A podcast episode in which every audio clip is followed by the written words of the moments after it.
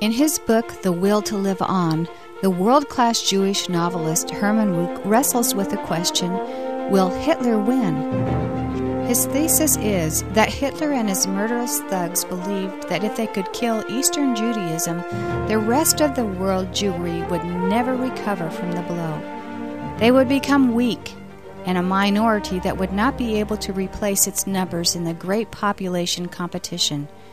He challenges especially American Jews not to just assimilate into the culture. This question of the continuance of the Jewish people is important. How does the first-century Jew John, who closed the New Testament, answer Wouk's question about the continuation and the protection of the Jewish people? This is Truth Encounter, a program that over the last several months has been challenging you to open the tough last book of the Bible and read it and think about the revelation for yourself. Our Bible teacher, Dave Wurtzen, invites you today to turn to Revelation chapter 12, a chapter that deals with Wouk's question about the preservation of his people. Probably the ultimate spooky thing that you can ever say to anyone is 666. Down through the years, it can even come up on a license plate, or it can come up in some kind of a master charge bill or something. Whenever you see 666, man, there's just kind of an electricity that goes through you, and what in the world's going on with this 666? Well, 666 is in the chapter of Revelation that we're going to look at today, Revelation chapter 13. And we're just going to begin to be able to study about the greatest political and religious deceiver of all time. And this guy's name is, in fact, in Revelation chapter 13, gives this person, this greatest political deceiver of all time, he gives him the name 666. Where does this come from? What's going on? Turn your Bible to Revelation chapter 13. As we finished Revelation chapter 12, and we were looking at that last section where it talked about this dragon. Remember in Revelation chapter 12, we were introduced to these characters, this pregnant woman that represented the covenant people of Israel that were going to give birth to the Messiah. Remember, we had the red dragon, this gruesome creature that was trying to destroy the child. And then we had that dragon coming upon the birth of that male child and trying to snuff out the gift of God. And then the Messiah is snatched away into heaven.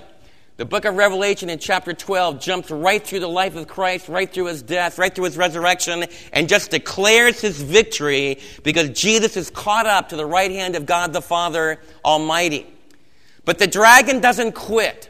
The dragon keeps coming after. Down through church history, Satan continues to be the roaring lion. 1 Peter talks about him, a roaring lion that's going about seeking whom he may devour. That's going to continue into the tribulation period because the last part of chapter 12 talks about the remnant of believing Israelites during the tribulation period, contrary to what's happening now in the church today, where the dominant number of people that believe in Jesus are Gentiles. During the tribulation period, God's going to begin once again to powerfully open the hearts of his Jewish people. And the book of Revelation, as well as the book of Daniel, promise a future for the physical children of Abraham, our Jewish friends, who have had the promises of God and had the covenants and had all the wonders of the revelation of the Old Testament. And now they've lived many years not believing that Jesus was the Messiah. And yet all through those years, God has created a remnant who do respond and believe that Jesus is the Messiah. And there are organizations like the Friends of Israel and like Jews for Jesus. But those organizations always labor with tremendous odds against them as the majority of the Jewish people don't respond to Jesus. Well, our precious Father in heaven loves them so much. During the tribulation period, he's going to make a concerted effort to bring all of his promises from the Old Testament into fruition.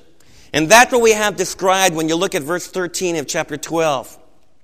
When the dragon saw that he had been hurled down to the earth, he pursued the woman who had given birth to the male child. Halfway through the tribulation period, there's a gigantic spiritual conflict, and Michael the archangel casts Satan down to the earth.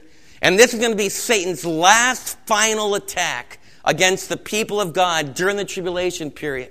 And Satan knows that he has only a very short time, so he begins to powerfully persecute the woman, was given the wings of a great eagle. Look what it says, verse 14. So that she might fly to the place prepared for her in the desert, where she would be taken care of for a times and a half a time. That's 42 months, or 3.5 years, out of the serpent's reach.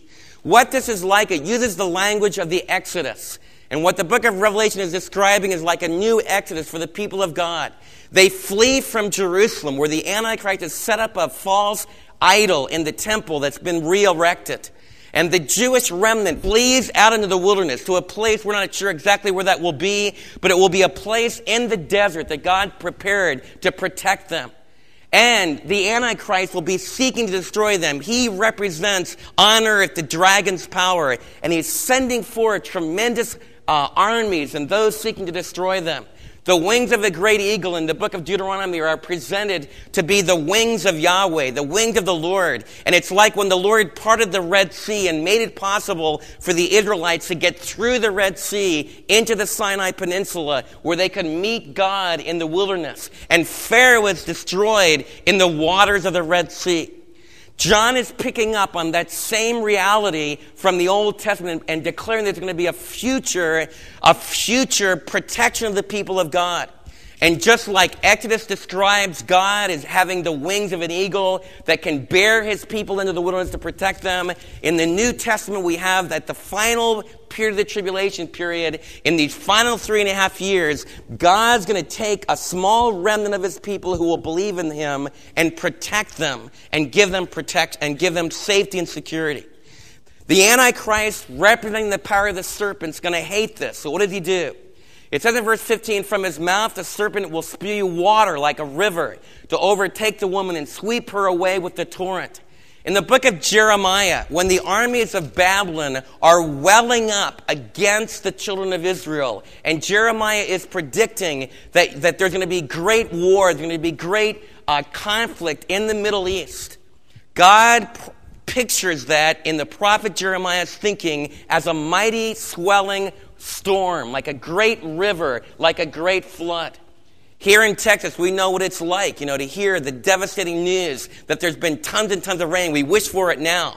But remember in summers past or in falls past when a tremendous storms hit and the Trinity, which ordinarily is just a little trickle, you can almost jump across it. Suddenly we hear how it becomes a mighty torrent and everything downriver gets swept away. That would happen in Israel as well, and happen in the ancient Near East as well. The rains would come and these rivers would swell, like the Jordan River, which is ordinarily very small, would swell to gigantic proportions, and many people would lose their lives. So what Jeremiah used, that picture of a gigantic flood that comes and destroys many people, it uses that to represent an army, the Babylonian army, which in 586 came and destroyed the southern kingdom. But the Bible predicts that just as there was an attack against Israel under the Old Covenant, it predicts in the book of Revelation at the end of time, there are again going to be armies that swell up like the flood. And I believe that if we're consistent with the Old Testament prophetic imagery, that the gigantic amount of water that the dragon spews out against this remnant of Israelites, the literal reality behind that are the armies of the pagan world, of the idolatrous materialist world that rise up and are trying, just like Hitler did in World War II, to snuff out the Jewish people. So we've already seen kind of precursors of this kind of thing happening, where the Nazis' armies rose up like a flood, like a gigantic, mighty flooding waters to try to destroy God's people. But here we read that in the tribulation period, God's going to protect them. It says the earth helped the woman and opened its mouth and swallowed the river and the dragon is spewed from his mouth. The literal reality probably behind that could possibly even be gigantic earthquakes. And just like the earth did open its mouth and destroy Korah, who rebelled against Moses in the wilderness wanderings, it's possible because in the Middle East there are tons and tons of fault lines that go through there. And it's very possible, just like L.A., can have a gigantic earthquake that causes great devastation. It's possible that Revelation is predicting that God causes even the earth itself to bring protection for his people. Whatever, one thing we can be sure of is that as the children of Israel in the final 3.5 years, the small remnant are there in the wilderness being protected. God is beginning to woo them to himself. He's beginning to open their eyes, and he's providing protection for them. Satan hates this, and through his agents, Antichrist, that will be introduced in chapter 13, Satan's going to get more and more angry because as God protects this small group of Israelites, this remnant that are beginning to open up their eyes, it makes him furious.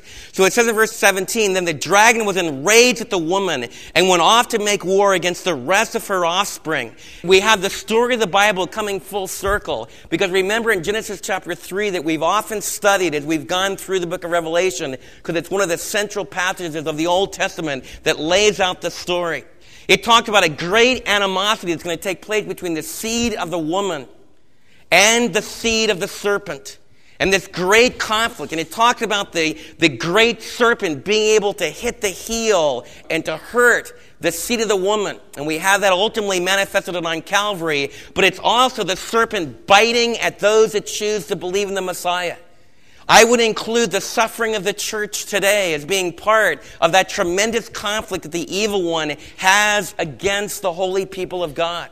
Some of the hard times that you go through represent the serpent biting at your heels, trying to get you. Some of the great struggles that are taking place in the world that we're going to see at the end of this service as many believers around the world are being persecuted. It's this expression of the dragon angry, and he snaps at those that have come to know and love the Lord Jesus Christ. So one of the things you need to nail down is that we're in a great conflict. Right now during the church age, that conflict goes on. The book of Revelation is telling us that the conflict's going to accelerate right into the tribulation period. The serpent is furious. He's angry because God is taking away his prey and he's not able to destroy them. And it says that he makes war against those, against the rest of the offspring of the woman. And it says something very important about the rest of her offspring that I want to underscore before we begin to look at the beginning of the spirit of Antichrist in Revelation chapter 13. I want you to look very carefully at verse 17 because I think the Holy Spirit's really spoken to me about even today in God's church, we need to be characterized by these two attributes of those that are being persecuted by the dragon. It says this. The dragon was enraged in verse 17 of chapter 12 at the woman, and he went off to make war against the rest of her offspring. Who are the rest of her offspring during the tribulation period? They are those who obey God's commandments, and they hold to the testimony of Jesus. I want you to see the balance between those two things. You see, the scriptures saying that those that are part of the kingdom family, those that are part of those that become part of the family of God, are those who hold to the testimony of Jesus. What is the testimony of Jesus? It's the testimony that Jesus creates in our heart through his power, and the objective content of that testimony is Jesus died for us. Jesus rose again from the grave. We believe it with all of our hearts. And Jesus has now come into our life to give us a new life. That's the testimony of Jesus in a nutshell. It is the blood of Jesus Christ, God's Son, cleanses us from all sin. It is the power of the resurrection that gives us new life. But I want you to see that the remnant was also characterized not only by the testimony of Jesus, but they were also characterized by those who hold to the commandments of God. Look at it. Those who obey God's commandments. It's possible that today in your own Christian life, your life seems impotent spiritually. It seems like this Jesus thing is not doing it for you. And it's possible that the reason you're not experiencing the power of this new life is that you're being disobedient. You're not obeying the instructions of your heavenly daddy. You're not living out his power in your life. And what I want to really encourage you, because the book of Revelation stresses this over and over and over again. The book of Revelation is saying that when you believe the testimony of Jesus and Jesus really comes inside of you, it's the most powerful, transforming, life-changing thing that can ever happen to you. And it generates ethics. It generates the heart fulfillment of the Ten Commandments. It gives us victory over stealing. It gives us victory over pride. It gives us victory over murderous thoughts and anger and lashing out at others. It gives us victory over covetousness. And this should be a growing, ever-increasing, strengthening thing in our life. And I want to challenge you today, if you're kind of out there in the yeah, I'm a believer, I know Jesus, but I'm not really seeing obedience in my life. You need to open your life to the power of Jesus. You need to get really serious about letting his power to enable you and to transform you and give you the power to obey him. That means that in order to know what you need to obey, you need to be into the commandments of this book. You need to be reading this book daily. It was incredible as I did a class at the seminary on the spiritual life, the primacy of a minister's spiritual life. This past week I was grading their papers, and what an encouragement it was. One pastor after another in their papers as they developed a life plan for what am I going to do to make sure that I finish strong, that I maintain my intimacy with Jesus, that I don't just become someone that's a talking head that gives all of this information, but I don't really live the life. These men and women got really serious, and almost every single one of them recommitted themselves in their purpose plan to spending time every single day carefully reading this book. The vast majority of them committed themselves to reading through this book annually, to read right through the entire Word of God. And there's many plans that you can use to do that. If we're not reading this book, I cannot teach you the commandments of God on Sunday morning sufficiently for you to be a disciple of Jesus. You understand that? I can't make you strong spiritually. I can't give you the guidance that you need. Just not going to make it. You got to decide for yourself. You need to get accountable with 2 or 3 other people so that you can daily be into this book. And how it thrilled my heart as one of these ministers after another, these men and women, many of them were seasoned missionaries and seasoned pastors, and they would just come out with real strong affirmation on their papers. They would say, since we had this class together, I have recommitted myself to never let my time in the Word to slide. And I have committed myself from now until the Lord takes me home. Every single year, I'm going to go through every word of the Scripture.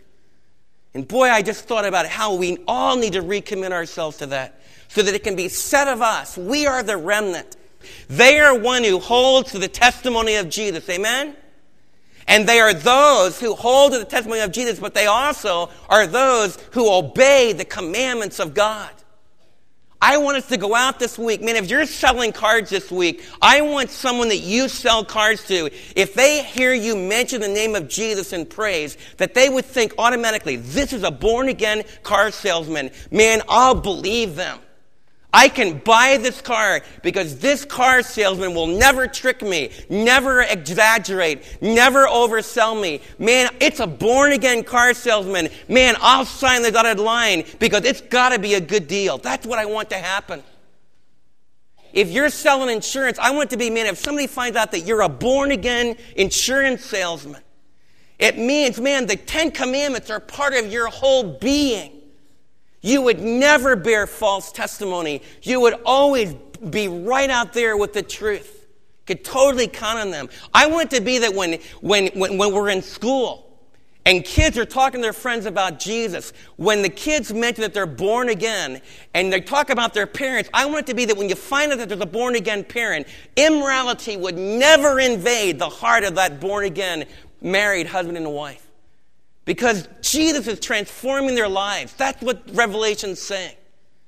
James said it very simply. Faith, the testimony about Jesus, without works, without leading to obedience, it's just ineffective. It produces a dead church. It produces ineffectiveness. It produces a corpse of Christianity. I want Satan to have something to get really angry about in my own life and in your life. And what's going to make him get really angry, and we're going to have to totally trust upon the protection of Jesus, is when we really hold to the testimony of Jesus, not just with words, but it gets totally into the fabric of our lives, and we live out the commandments of Jesus. In the tribulation period, God's going to create millions of people that believe like that. And I believe he's doing it today. Around the world, he's raising up millions of believers who don't just give a verbal testimony of their faith in the blood of Jesus and the commitment to the resurrection, but man, that testimony is the core of their being, and it radically produces obedience to the commandments of God. Satan's not going to quit, though. And in the book of Revelation, chapter 13, it says that the dragon stood on the shore of the sea. Remind us of exactly what Daniel saw in Daniel chapter 7. In Daniel chapter 7, Daniel the prophet is standing by the shore of the sea. Out of the sea come these four horrible beasts. And you can tell that John the Apostle just read Daniel over and over again. As a Jewish kid, he was totally immersed in the book of Daniel. And here, John changes the imagery a little bit. Instead of it being the prophet Daniel standing on the shore of the sea, we have the dragon himself standing, Satan himself standing on the shore of the sea. What does the sea represent in the book of Daniel? The book of Daniel explains that for a Jew, when they would go down to the Mediterranean Sea, rather than them thinking of the sea is the place I want to go and I want to join the Navy so I can see the world and I can hardly wait to go on a voyage, to an Israelite, in the Old Testament, when they looked at the Mediterranean, it looked like the pit of evil, the pit of chaos. The Phoenicians would make boats and go all over the ancient world, but the Israelites were landlubbers. They didn't want to go out on the sea. And so for the Israelite-inspired poets, they used the raging Mediterranean Sea. And you can imagine, before the days of big nuclear-empowered boats and boats that seem that they can conquer the sea. Can you imagine going out into the ocean with these little wooden craft? And the Israelites would think that would be the greatest horror you can imagine. And so that when they did go out and they lost sight of land, they looked down to the depths of the ocean. And some of you that are afraid of water know what it's like. You get out there and you look down and it's nothing but inky blackness. Some of you have even almost drowned and you could feel yourself sinking down in it. And if a lifeguard hadn't dove in there and grabbed a hold of you and yanked you from oblivion, man, you'd be gone. And if you've had that kind of experience, and you can understand this horror of what the sea represents.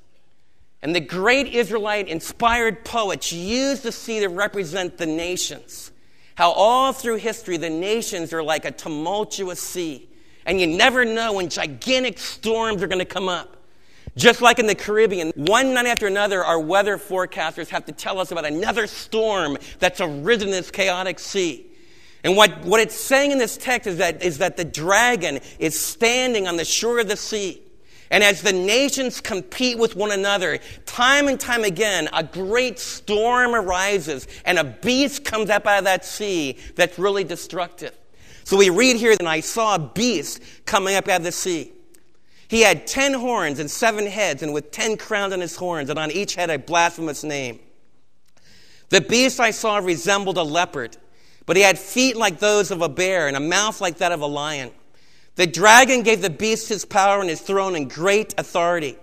One of the heads of the beast seemed to have had a fatal wound, but the fatal wound had been healed. The whole world was astonished, and they followed the beast. Men worshipped the beast because he had been given authority to the beast. And they also worshipped the beast and asked, "Who is like the beast? Who can make war against him?" And then it goes on and describes the blasphemous names. Who is this beast? This is the Antichrist. In Daniel chapter 7, it pictured that the fourth empire, the one that was this awful beast, that was kind of a composite of all the other, the lion of Babylon and the bear of Medo-Persia and the leopard of Greece and this awful ultimate Roman Empire. Revelation's picking up on Daniel chapter 7 and saying that this fourth beast is indescribable. It presents this beast that comes up as having 7 heads. In the Bible and in Daniel, that's come to fruition, you have the same imagery used there. The idea in the Bible is that there has been 7 dominant world empires that seek to conquer the world. As you open the pages of the Bible, and this will really help the Bible to come together for you, as the serpent tries to snuff out the covenant people of God, the first agent that you have that rises up out of the sea is the nation of Egypt. Egypt rises up and seeks to destroy the covenant people of God. Joseph and his brothers go down into Egypt. They become a mighty people. And you open up to the first pages of Exodus. There arose a king who knew not Joseph. And he institutes a holocaust against the baby boy Israelites. And you have the dragon of Pharaoh, empowered by Satan, the ultimate dragon, who's trying to destroy the people of God. That's the first mighty empire. The Egyptians rose up and said, "We're going to rule." As we go further in the Old Testament, the next mighty, mighty nation that rises up and takes the place as Israel's enemy is the kingdom of Assyria. The people that grew up around the capital city of Nineveh. When you study the book of Jonah, you read about God seeking to reach the Assyrian capital. But the Assyrians are presented as the great dragon, the great military force that rises in the world and seeks to destroy God's covenant people, the Israelites. As we come to the book of Daniel, we're introduced to the third beast that rises up. It's the head of the image that Daniel sees in Daniel 2, and that's the kingdom of Babylon. And Nebuchadnezzar is the one that attacks the city of Jerusalem and burns the temple and takes all the people into captivity and demolishes the nation of Judea. The southern kingdom is destroyed by this beast that rises up out of the sea. Then we read in the book of Daniel how that Babylonian beast is subdued and destroyed by the second beast that rises up, and it will be the fourth beast as far as the seven heads are concerned. It is the kingdom of Medo-Persia. And right in the book of Daniel, the whole world empire shifts from being focused on Nebuchadnezzar and Babylon and the new Babylonian Empire to the attack of Cyrus, and Medo-Persia takes over all the then-known world. And that's when you can just link it together with your history of the Western world, because you know about the great conflict that took place between Persia and the kingdom of Greece. And we have Greece being the leopard. It's the next beast that rises up, the fifth beast, that overcomes the bear of Medo-Persia. But then Greece is overpowered by the sixth beast, which is this mighty Roman Empire. The Roman Empire never is really outwardly defeated. There never was a mighty nation like Babylon or like Greece. There never was another mighty people that rose up. Yeah, there was the attack of the Germanic tribes and the attack of the Visigoths and the Goths. But in reality, the Roman world was never totally conquered by a greater kingdom. Instead, it just kind of just oozed away. And what the book of Daniel was saying is that the Western power, that Western Roman-Greek combination of Babylonian, Medo-Persia, Greece, and Rome, was going to be the dominant cultural force in the world. And we'd have these cataclysmic challenges from time to time in history. So as you look at history, you see moments when another great leader rises up. And so, for example, you have like the Bismarck in World War I, the Germans rise up, the great Prussian Empire, and they're going to conquer the world. And the whole world is plunged into World War I, and then suddenly they're thrown to defeat.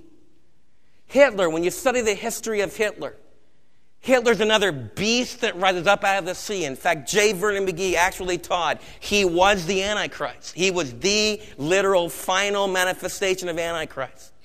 And he had to recant when we defeated him in World War II and that the scenario didn't work out. But I want you to know that Hitler had the spirit of this beast. It was like a precursor. It was like a foretaste. In fact, I think the whole story of the 20th century should give us incredible insight into what Revelation's teaching is, because we've actually almost seen like a live rehearsal of what the tribulation period is going to be like. The beast rises up, and Hitler declared, this is the Third Reich. There is going to be 1,000-year Nazi reign. It lasted about 5.5, 6.5 years, and that was it. But we saw a precursor of the kind of hatred, the kind of blasphemy, the kind of murderous violence that the evil one will unleash. What the Bible teaches is that in the tribulation period, there's going to be a revival of that Roman world. Now, I don't believe personally that it needs to just be limited to the old Roman Empire, because I think it's more of a cultural thing. It's a way of thinking. And I think it represents this whole world-dominating power of the Western civilization. And if you take all the born-again believers out of that Western civilization and take them home to the Lord, then what you have left is just power and materialism and sensuality and immorality and cruel violence. And it's going to rise up, and there's going to be a great leader that rises up and begins to take control of the world. And that's the seventh power. That's the seventh beast that rises up, that renewal of the combination of all the other empires combined together during the tribulation period as the last final time in the tribulation period when Satan tries to mount his opposition against the living God. Now, we have to decide in our own lives, which side are we going to be on? And one of the things that we mentioned, like I talk about a future Antichrist, One of the things I want you to realize as we introduce the idea of Antichrist is that Antichrist in the Scripture is presented as a person who has risen down through history like a Hitler, like some of the other great opponents that tried to destroy the church, like, even some of the persecution going on in the world today. Antichrist is a person, and he will be an ultimate evil person who will come on the stage of the history of planet Earth. But I also want you to realize that the Bible presents the idea that Antichrist is a spirit. It's a spirit of arrogance. It's a spirit of violence. It's a spirit of hatred for God's people. And that spirit, according to 1 John chapter 2, is very much at work in the world today. And we're beginning to see the dividing lines. We're beginning to see that those that really believe in the testimony of Jesus and those that are seeking to live through the power of Jesus ethically and morally according to Jesus' principles of living, they're on one side. And those that reject him, those who believe in secularism or those that believe in another God or those that reject the absolute authority of the Word of God, they're on another side. We need to feel solidarity with all those who truly believe in the testimony of Jesus. The testimony of Jesus, the fact that he is the Messiah that the Old Testament promised, the fact that he is the sacrifice that paid the penalty for our sins deserved. The fact that he is the one man who has lived on earth who conquered death. Listen to Jesus as he testifies to you in the court of your life. What judgment have you come to about the Son of David? I pray that you will say yes to Jesus, believe the truth about him, and allow him to take up residence in your life. This relationship begins the moment you invite him into the house of your life. Why not pray to him now and ask him to come in?